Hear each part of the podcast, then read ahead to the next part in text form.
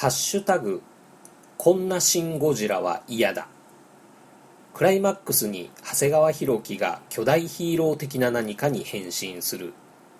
ハッシュタグこんなシン・ゴジラは嫌だ。公開初日イベントのゲストが楽しんご。ハッシュタグこんなシン・ゴジラは嫌だ。エンドロールの曲が外国語のおしゃれっぽい曲。問題。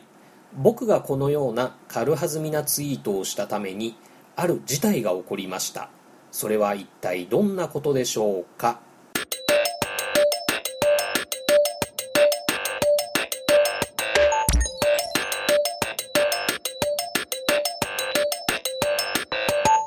答え楽しんごの本人アカウントにフォローされた。お元気そうで何よりです。それでは始めていきましょう。無人島キネマ。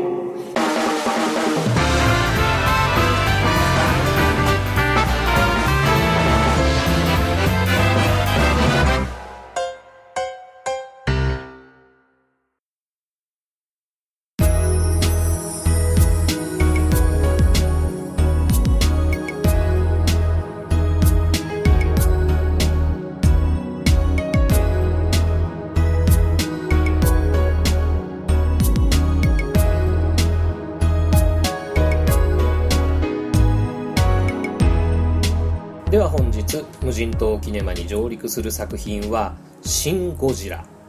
サクッと概要を説明しておきます。海からなんかヤバいの来た。どうする？というお話です。出演は長谷川博己竹野内豊。石原さとみをメインキャストに総勢328名という豪華オールスターキャスト。監督は後半の無人島映画論で詳しくお話をする庵野秀明となっております。ツイッターのタイムラインや映画 .com の評価やレビューなんかをざっと見渡す限りではおおむね高評価ですね。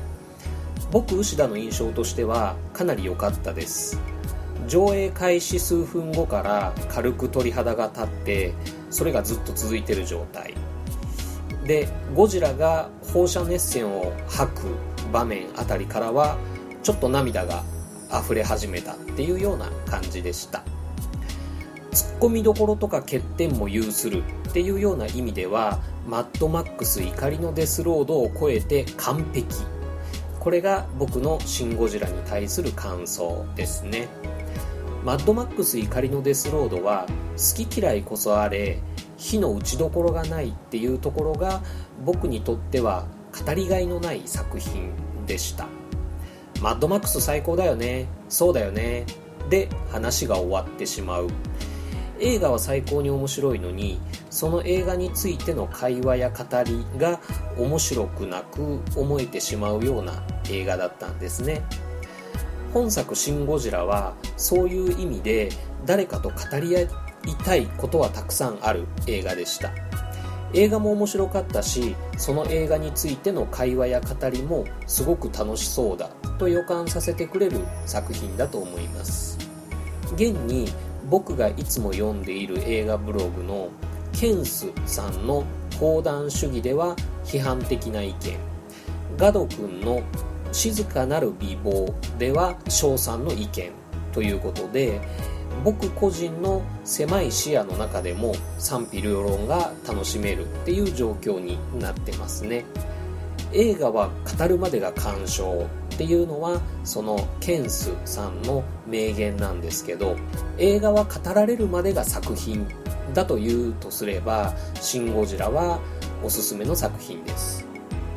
今回の無人島キネマはその「シン・ゴジラ」を見た人に牛田はこう見たこう解釈したっていうようなお話をするのではなくてこれから「シン・ゴジラ」を見てみようかなという人に伝えておきたいことをお話ししていこうと思います。映画本編のネタバレになるような内容ではありませんので安心してお聴きくださいね。さてまずこれから「シン・ゴジラ」を見てみようかなという人に対してまずお話ししたいのはたかが特撮怪獣映画だと思って見に行ってくださいねっていうことです。つまり一娯楽作品として楽しんできてくださいっていうことですね。まあ決してハードルを下げたいっていうような意味合いではないんですけれどもゴジラっていう映画シリーズは1954年に第1作目が公開されて以降その存在の解釈についてさまざまな議論がされてきました。核の落とし子としての原子力への継承とか太平洋戦争で戦没した英霊として戦争を忘れ浮かれている日本社会への復讐とかゴジラとは何だ？ゴジラの存在っていうのは何だろうっていうのをその戦後日本の何らかを象徴するものとして解釈しようっていう考えがいっぱいあったりするんですね。またゴジラそのものがシリーズとして28作品60年を超える歴史を背負う映画シリーズっていう風になっていていわゆるうるさ型の不安が多く存在する分野っていう風にもなっています。なので過去作を見たことないし知識もないから敷居が高いんじゃないかなっていう風に思う人もいるかもしれないんですけれどももしそう思う人がいたらいやいやたかが特撮怪獣映画ですよっていう風に気軽に劇場に足を運んでもらいたいなっていう風に思うんですね。確かに「シン・ゴジラ」は作品の冒頭から政治用語だの軍事用語だのが早口のセリフとか読み切れないテロップで流れ出してきますけれどもそれを全部聞き取ったり読み取ったりする必要っていうのはほとんどないと思います。あなんか緊迫してる場面なんだな。あなんか話し合いが平行線なんだな。っていうような雰囲気だけ感じ取ってるだけでも物語から置き去りにされるっていうことがない脚本になってると思います。是非たかが特撮怪獣映画の娯楽対策として楽しんでみてもらえるといいかなと思います。でここで特撮っていう言葉をちょっと説明しますと特殊撮影技術の略語なんですけれども現実ではありえない現象を映像にする技術っていうような意味になってくるんですが1990年代以降はコンピューターグラフィクスいわゆる CG というデジタル技術で近年の映像作品には不可欠なものになってるんですけれども日本において特撮っていう言葉を使う場合はそのデジタル技術に置き換わる前の例えばミニチュアとか着ぐるみとかその合成映像を使ったアナログ技術を使用した特殊効果を指して特撮っていうことが多いんですね。どうしてデジタル技術がここまで進化した今特撮というアナログ技術でゴジラを作るのか。それはちょっとうまく表現できないんですけれども例えば CD とかデジタル音源が主流の現在でもアナログレコードで音楽を楽しみたいっていう人が一定数いる。っていう状況に似ているような気がします。この特撮のアナログ感を指してチャッチー映像っていう印象を持つ人がいるかもしれません。それはそれで2010年代の娯楽作品としての至らなさっていうふうに言えるかもしれませんが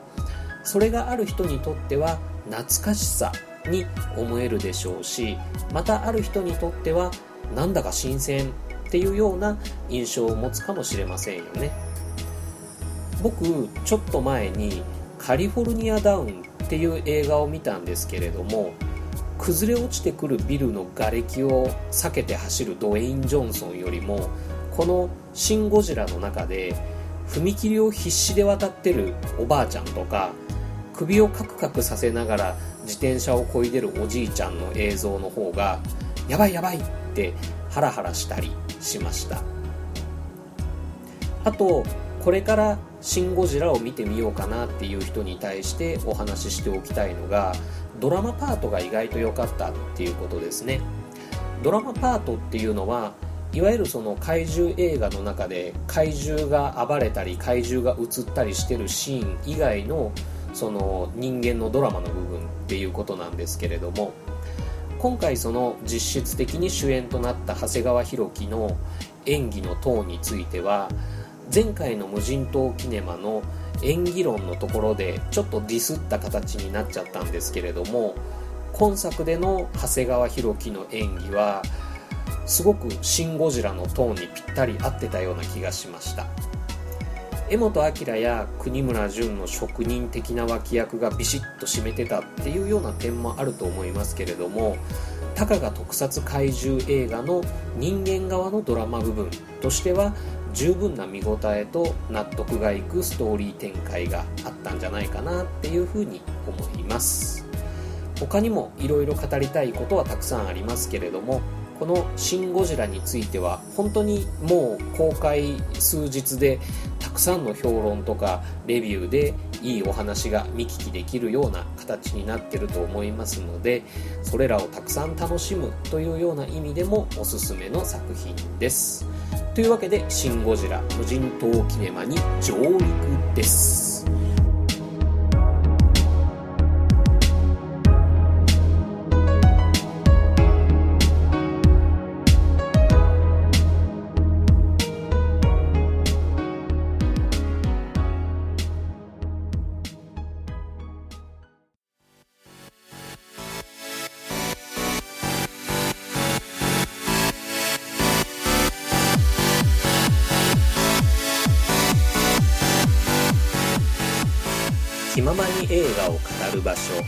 映画語り酒場無人島パブ略して「ハッシュタグ島パブ」のコーナーです。先日「100円の恋」という映画についてクライマックスシーンの演出の意図が理解できませんっていうブログ記事を書いたんですけど二階堂さんという方からとても鋭いご指摘のコメントをいただいていました。ありがとうございます。映画のシーンの解釈の仕方について丁寧に意見を寄せていただいたんですけれどもこういう議論ができるのは映画の大きな楽しみの一つですね。メールやツイートも随時お待ちしてますけれどもブログ記事へのコメントっていうのも大変嬉しかったですのでこれからもよろしくお願いします。さて今回の無人島映画論第2回目は庵野秀明論です。まあ論というほどのお話ではないんですけれどもね。今回の「シン・ゴジラ」についてはゴジラシリーズの最新作ということで語られる話は多く目にするんですけれども庵野秀明の監督最新作という切り口ではあまりレビューなんかを見かけることはなかったので庵野秀明のこれまでの経歴を振り返ることで「シン・ゴジラ」の作家的背景みたいなものが浮かび上がるといいなと思います。庵野秀明ってどんな人といえば宮崎駿の「風立ちぬ」で主人公堀越二郎役の声優をやったアニメ業界関係者というのが世間一般の認識なんでしょうかね。また新世紀エヴァンゲリオンの原作者として有名な人ですよね。この方幼少の頃からウルトラマンシリーズをはじめとする特撮作品の不安だったんですけど大阪芸術大学の学生時代は自主制作映画グループに所属していてアニメや特撮映像の作り手として天才的な才能を発揮していた人でした。この辺の経緯は島本和彦の漫画「青い炎」に詳しく描かれているので興味のある方はそれを読んでみるのもいいかもしれませんね。特に爆発シーンを描かせたら超一級ということで超時空要塞マクロスの制作スタッフとしてスカウトされて作画を担当したりするようになりました。その後風の谷のナウシカの制作人材が不足しているっていうことでその募集に応募しましてアニメーターとなりまして巨神兵の登場シーンを担当するような形になっていきました。これが後の特撮短編映画「巨神兵東京に現る」につながっていくわけなんですね。学生時代に参加していた自主制作映画グループ大根フィルムがガイナックスっていう会社組織になってその初作品「王立宇宙軍オネアミスの翼」の戦闘シーンの作画担当として参加していきます。この戦闘シーンとかミサイル発射シーンをリアルなものにするために自衛隊に体験入隊したりしていました。その後「トップを狙え」や「思議の海のナディア」を監督したり「機動戦士ガンダム逆襲のシャア」のメカニカルデザインを担当したりしてそして「エヴァンゲリオン」の時代につながっていくわけですね。この「新世紀エヴァンゲリオン」もう20年以上も前の作品ということで名前は知ってるけれどもどういう内容かは知らないっていう人もだいぶ増えてきたんじゃないかなっていうふうに思うんですけれどもこれ内容としてはセカンドインパクトという大災害後の世界巨大な人型兵器エヴァンゲリオンのパイロットとなった14歳の少年少女たちと第三新東京市に襲来する謎の敵使徒との戦いを描く作品として1995年の10月から1996年の3月にかけて全26話がテレビ東京系で放送されました。これが社会現象になったって言ってもいいぐらいブームになりまして戦後 SF アニメの歴史としては宇宙戦艦ヤマトとか機動戦士ガンダムと並べられるぐらいの名作となりました。ただ輝かしい歴史という側面だけではなくってスキャンダラスな話題もありましてそれが俗に言う最終回問題なんですけれどもテレビ版第25話と第26話ラスト2話なんですけれども物語展開とはほぼ関係ないイメージショットをバックに主人公の内面的なモノローグを流しただけっていうような演出だったんですね。最後に主人公が自分はここで生きてていいんだという結論に至った時にすでに死んじゃってる登場人物も含めてみんなが口々におめでとうと拍手しながら主人公の周りに集まってくるっていうようなラストシーンで締めくくられるという最終回になりました。これは庵野秀明自身の、まあ、内面とか気分をさらけ出した脚本だったっていうふうにも取れるんですけれどもそれまでの物語の展開を全部ぶん投げたような内容だったので手抜きじゃないかっていうような批判の声も上がりました。制作側も確かにあれはなかったなっていうふうに認識をしていましてそのまあ最終回の代わりとして新世紀エヴァンゲリオン劇場版死と神聖という映画作品の制作が決定します。これはテレビシリーズの最終回手前までの第1話から24話までを総集編的にダイジェストしたデス編というのとその後の最終回をちゃんとした結末として描くリバース編。の2部構成の映画として1997年の春に公開しますよというふうにアナウンスされたんですね。ところがその後編のリバース編の制作が公開に間に合わないという事態が起こりましてもう前売り券なんかも発売してたんですけれどもまあそういった問題も含めて謝罪会見をするような事態にまで発展しました。結果として同年夏に「新世紀エヴァンゲリオン劇場版エアー真心を君に」という作品として一応エヴァンゲリオンの物語は完結したという形になっています。この「真心を君に」で描かれたエヴァンゲリオンのもう一つの結末っていうのがこれまたえぐくってサードインパクトという天変地異の結果人類ほぼ全滅っていうようなお話になったんですね。庵野秀明自身はもう疲れちゃったから次ができないように登場人物ほとんど殺しちゃうんですっていうように語っていたらしいです。で最後に残ったのは主人公の碇シンジとアスカという女の子の2人で最後の最後主人公のシンジに対して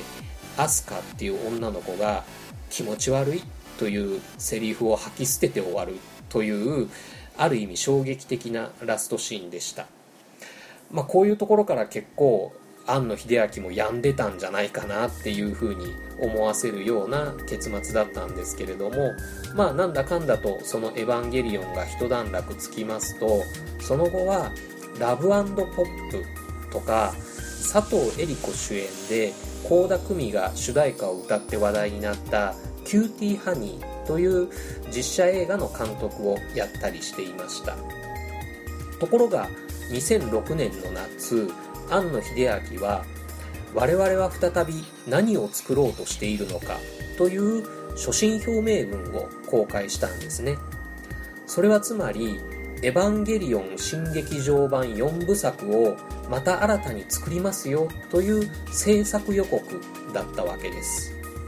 その中で庵野秀明は「エヴァは繰り返しの物語です。主人公が何度も同じ目に遭いながらたすら立ち上がっていく話です。わずかでも前に進もうとする意志の話です。曖昧な孤独に耐え他者に触れるのが怖くても一緒にいたいと思う覚悟の話です。というふうに語っているんですけれどもまあこの「エヴァンゲリオン」を新しく作るっていうことにどんな思いや背景があったのかというのはちょっとよくわからないんですけれどもそんなこんなで「エヴァンゲリオン新劇場版ジョ」が2007年「ハ」が2009年そして3作目の「Q」が2012年に公開されました「ジョ」と「ハ」は精神哲学的だった「エヴァンゲリオン」をエンターテイメント作品として完璧にアップデートできた作品だなというふうに思ったんですけれどもそれに続く Q は興行収入的には大成功と言っていいものの評価としてはかなり賛否両論激論になるような内容でした。僕個人としては賛成派なんですけれどもそれでも「エヴァンゲリオン新劇場版」の3作目と位置づけるにはかなり違和感があるというかぶっ飛んだ方向に行ったなという印象がありました。また同時上映の巨神兵東京に現る劇場版というのは誰もが認める名作として評価されていました。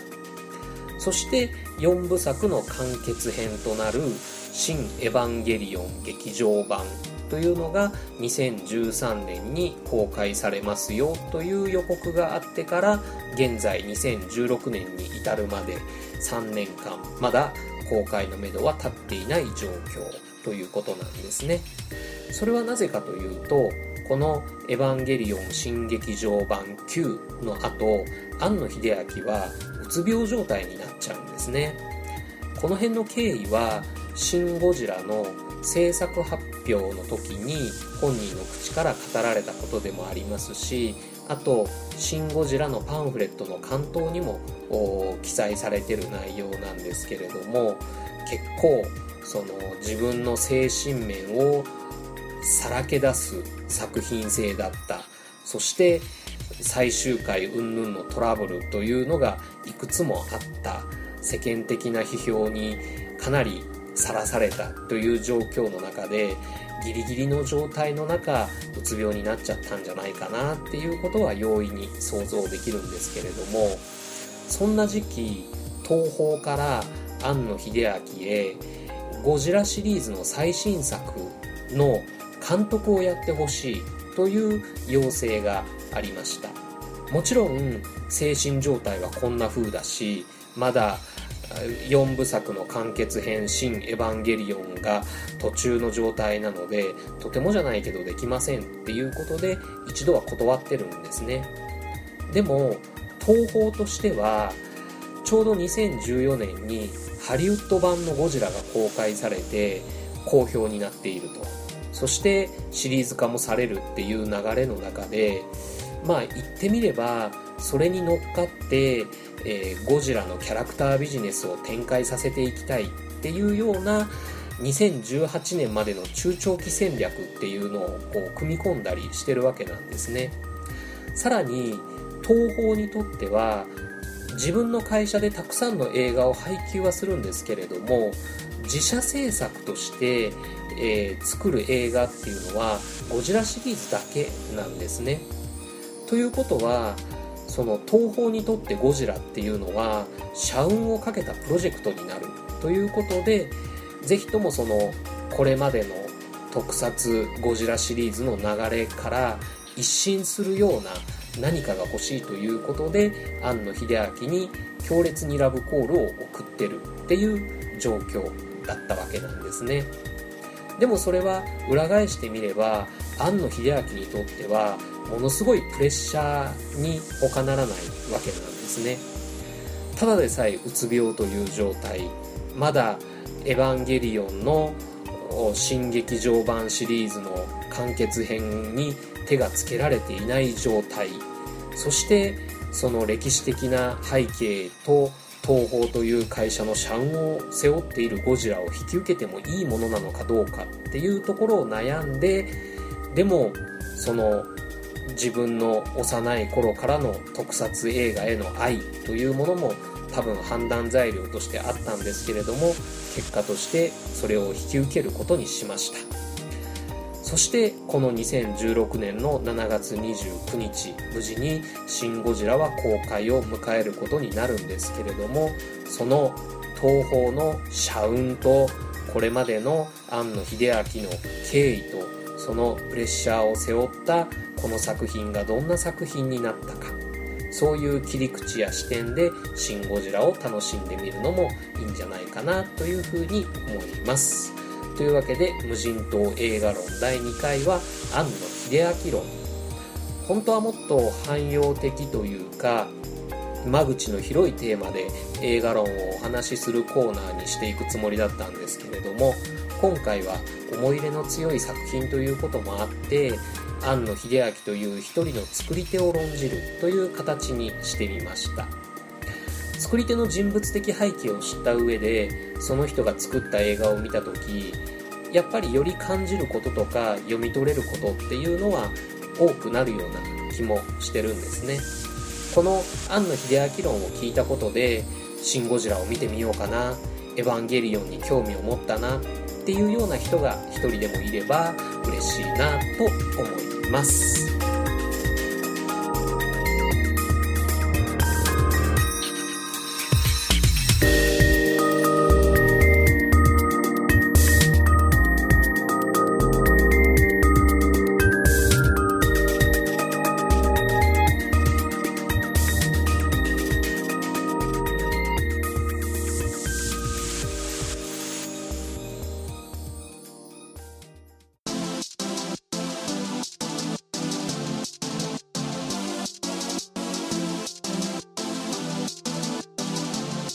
無人島キネマポッドキャスト版クルーズ16レビューシン・ゴジラ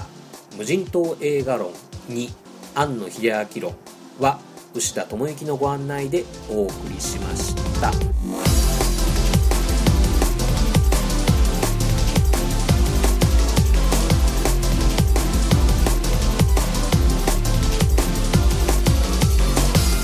というわけでエンディングです。ちょっとお久しぶりになりましたね。まあ7月はお仕事がテンパってましてヘロヘロでした。8月はちょっと落ち着くかなと思ってたんですけど新しいプロジェクトも立ち上がったりしてまだまだ忙しく働かないといけないみたいです。最近見た映画の話そんな忙しい中でもちょっとは息抜きしないと仕事の質が下がってしまうということで「ロストバケーション」と「シング・ストリート未来への歌」を見たりしています。ロストバケーションはちょうどいい映画でしたね。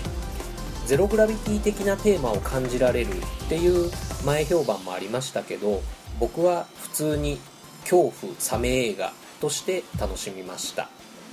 シング・ストリートはかなりの高評価で僕も実際いい映画だなっていうふうに思いました。ただやっぱりジョン・カーニー監督作品ということではどうしても始まりの歌と比べてしまって僕には始まりの歌の方がしっくりくるなという感想でした。どちらの作品についても無人島キネマブログ版の方で感想を書いていますのでよろしければそちらも読んでもらえると嬉しいなと思います。最後に「シン・ゴジラ」についてのおまけ。もし今日本に本当にゴジラが上陸してきたら自衛隊としてはどうするか。2007年の12月にこんなニュースが報道されていました。怪獣のゴジラが日本に襲来する事態を想定した机上研究を旧防衛庁が過去に行っていた。襲来したゴジラは動物とみなされネズミやゴキブリが大量発生した場合と同様自衛隊法83条に基づく災害派遣として自衛隊の出動は可能。また暴れるゴジラに対しては有害鳥獣駆除の目的で武器弾薬の使用も可能。との結論に達したっていうニュースだったそうです。これ「シン・ゴジラ」の本編の中でも触れられていましたよね。まあリアルでこういう議論がされているっていうことで僕らもいざという時のために防災グッズぐらいは揃えておかないといけないのかなっていうふうに思いました。というわけで無人島キネマポッドキャスト版本日はこれにて閉館。またのご来場をお待ちしてます。